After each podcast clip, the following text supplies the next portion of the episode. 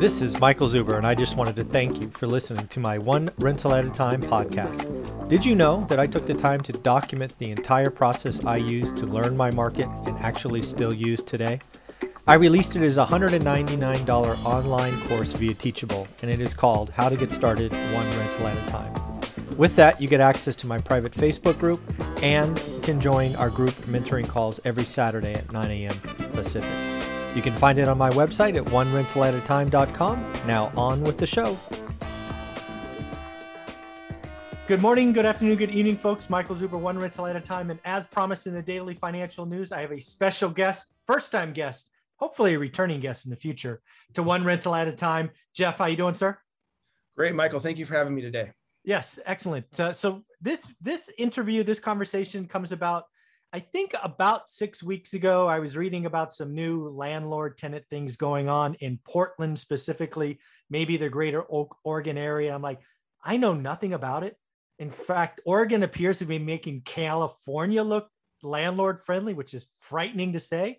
And I'm like, anybody out there that invests there, let's have a conversation. And Jeff raised his hand and we're having a conversation. So Jeff, you're in Oregon and some other markets that are top of mind. So let's uh, let's welcome you to the show. How you doing?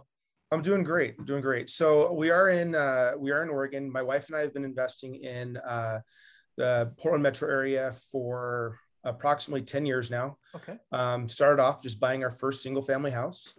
Uh, ended up purchasing um, a total of five single family homes. We decided we wanted to you know scale up. Went into some smaller multis, and then uh, you know COVID hit.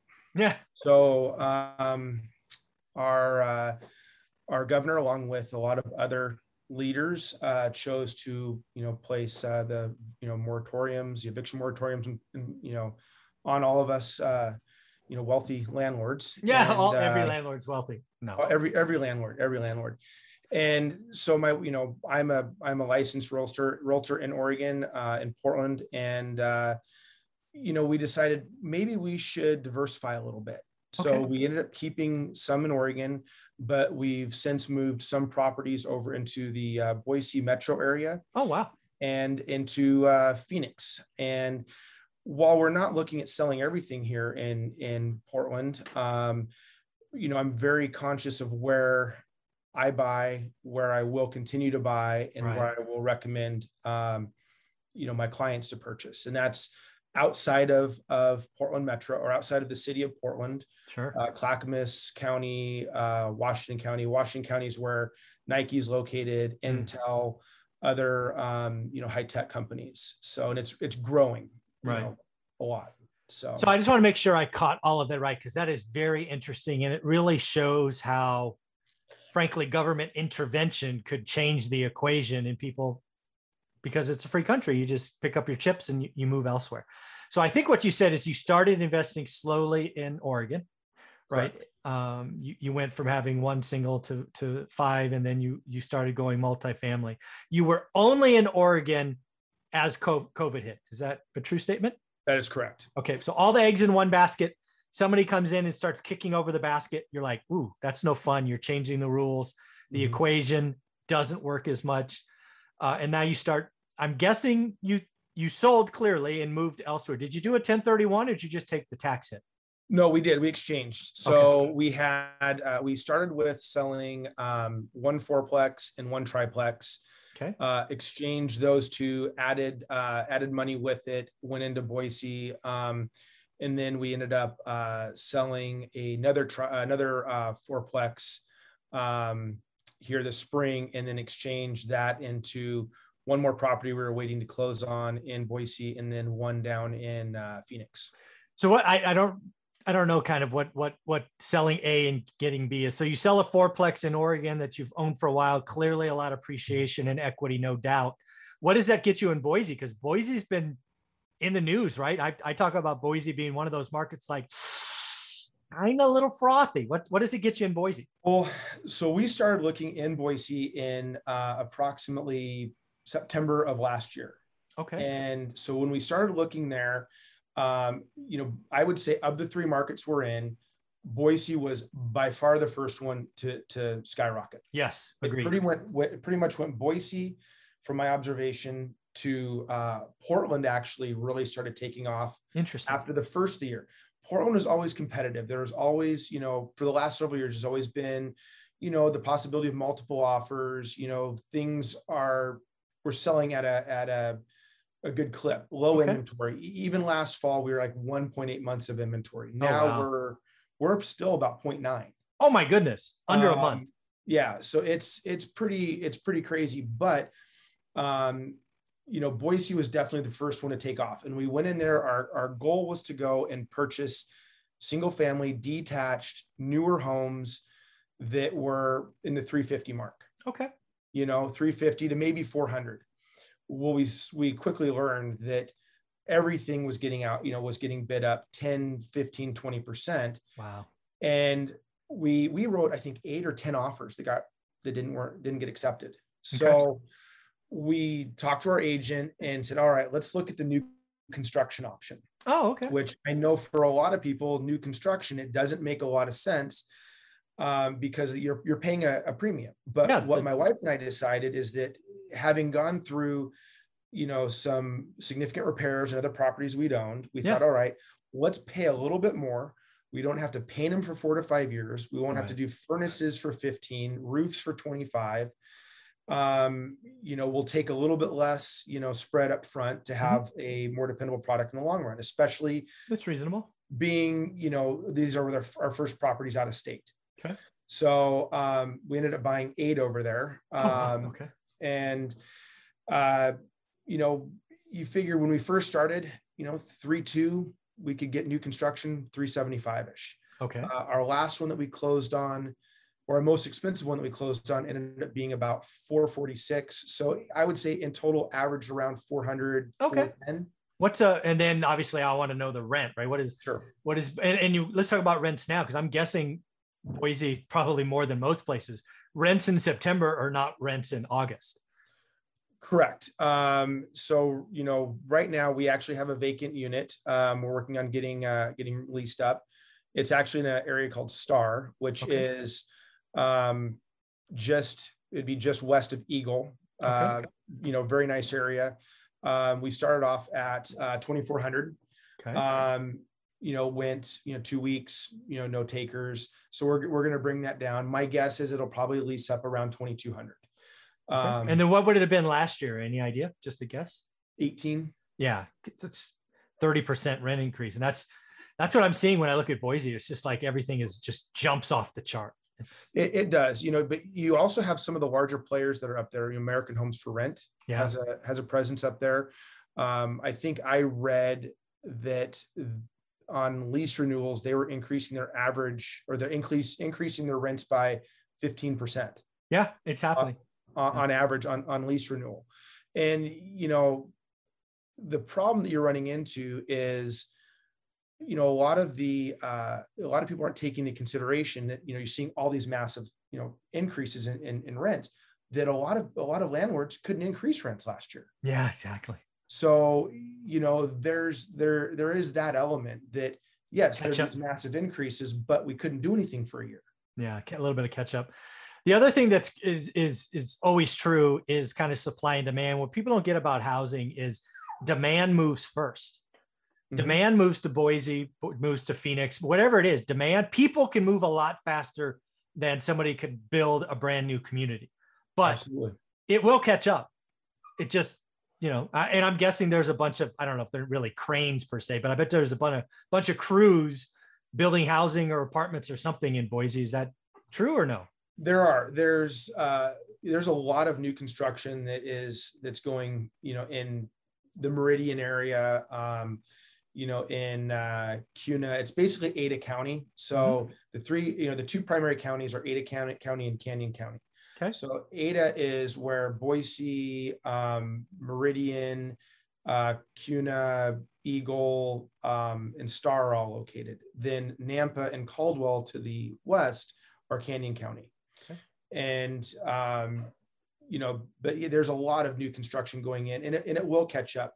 The reality of it is, you know they can only build so fast though they only can Yeah. develop so fast Yeah, that's right. Supply You know, demand. Yeah. yeah. it takes it takes time to you know you know get things permitted through even as as great as, as those areas are it does take time to you know get things run through county get you know Yeah. get permits approved Yeah, you gotta you gotta add water, curbs. I mean, it's just That's it. there's just time, right? Again, demand moves so much faster than supply.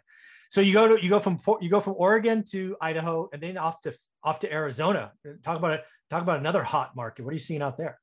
so arizona i was a little familiar with it um i have i have a friend that lives there um east valley so chandler you Yep. know chandler area and i you know i've always liked phoenix um you know my wife's always liked phoenix uh so you know when we sat down and decided okay do we want to do more in oregon do we want to you know continue in, in boise or do we want to look at a third market and for us our goal is to be in three to four markets Okay. um, just for diversification purposes um, and you know phoenix is also an area that we're looking at potentially retiring in we've Ah. got some time before we retire but you know in 15 you know 20 years that's one area we're looking at and you know knowing you know where you know what intel's doing down there i had Mhm. heard rumors last fall they were getting ready to uh you know build on to their Yeah, new fab. Yep. their fab yeah they're in it was announced here in i think march that Yeah. you know they're putting 20 billion dollars into Oh.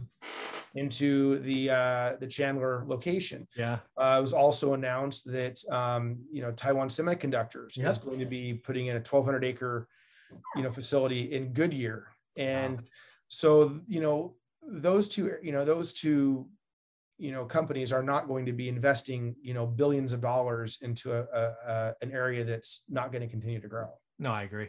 Yeah so So one of the questions I do have for you, because I've never, I, I've been in Fresno, one market my entire life. Mhm. Uh, I'm lucky that I'm lucky at least, well, California has kind of changed around my Fresno County is, you know, of Fresno County is red where the rest of the state is blue, if that makes Sure. sense to folks. Um, how is it having stuff in three different areas, three different property managers, different reports, different this, different that? Uh, is it as much a hassle as I think it is, or is it pretty easy to deal with? it- it's it's easy. You know, Okay. I, I if there's a problem, my general rule is if there's an issue, call the contractor first, then let me know. Okay. I'm, I'm not going to pay to get it. you know, I'm not going to not pay. I'm not going to have it. I'm not going to not have it fixed. Right. Okay. So my wife and I have decided that, you know, if there's a problem, call the contractor first, then let us know.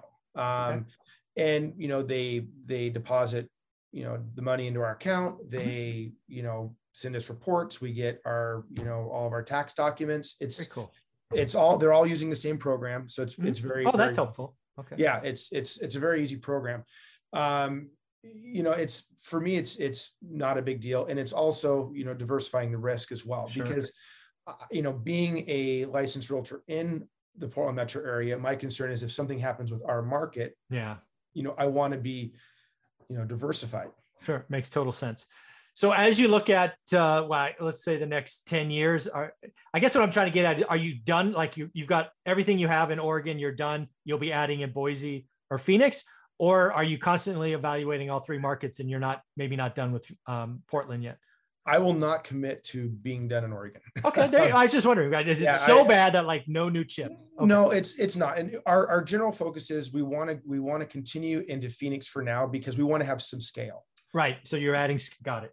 yeah I, I you know my my you know when my wife and i have talked about it it's been primarily we want to get to about eight for some reason that's a number we like it's you know there's scale there's you know it, it's just a good a good number and then reevaluate you know, where we want to where we want to be I, I will say that you know if somebody is looking to invest in in port in the portland metro area it's actually a really good place to invest Okay. Tell me more. Tell me why. reason being is the amount of growth that we have going on in uh, in the Portland metro area, especially the west side.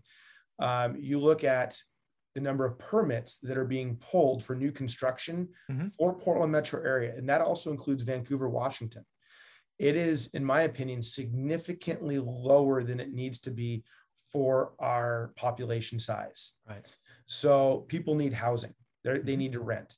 The other thing that has uh, impacted is um, our uh, SB 608, Senate Bill 608, Mhm. that is our landlord, uh, new landlord tenant law that is um, our rent control, Mhm. and it scared a lot of mom and pop, you know, landlords out. Sure. Well, when I'm listing houses that were that were rental properties, um, for every 10 you know homes I would list or I will list that are are rentals, I would estimate 70 to 80, maybe even 90% of them being sold are being purchased by owner occupants.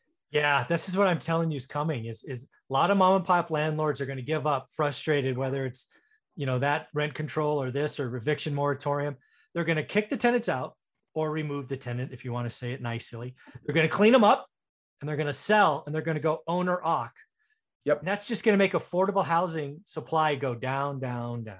And that's that's the you know that's the collateral damage that our our government didn't consider. Exactly. You know, is that you know what's the saying? Money goes where it's treated best. Exactly. and you know so you know i'm looking at it as an opportunity for people that want to get into rentals you know talking to the property manager that i have here in town and i you know i was on the phone with them every month um you know when the pandemic started and i still talk to them you know several you know every month or 2 Mhm. and what they've told me is that their rent collection was either the same or greater Hmm, during covid yeah. because of where the properties are that they manage um, and the type of tenants they have.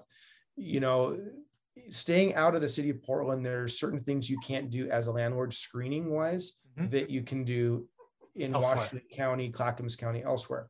So that's impacted, um, you know, how people are, are able to invest, in my opinion. Um, Yeah, you've got to have you got to have it's all about tenant selection. If anything has taught me the last year and a half with all this going on, it's paramount that you as a landlord have a very tight tenant box. You treat everybody the same and you don't make make exceptions.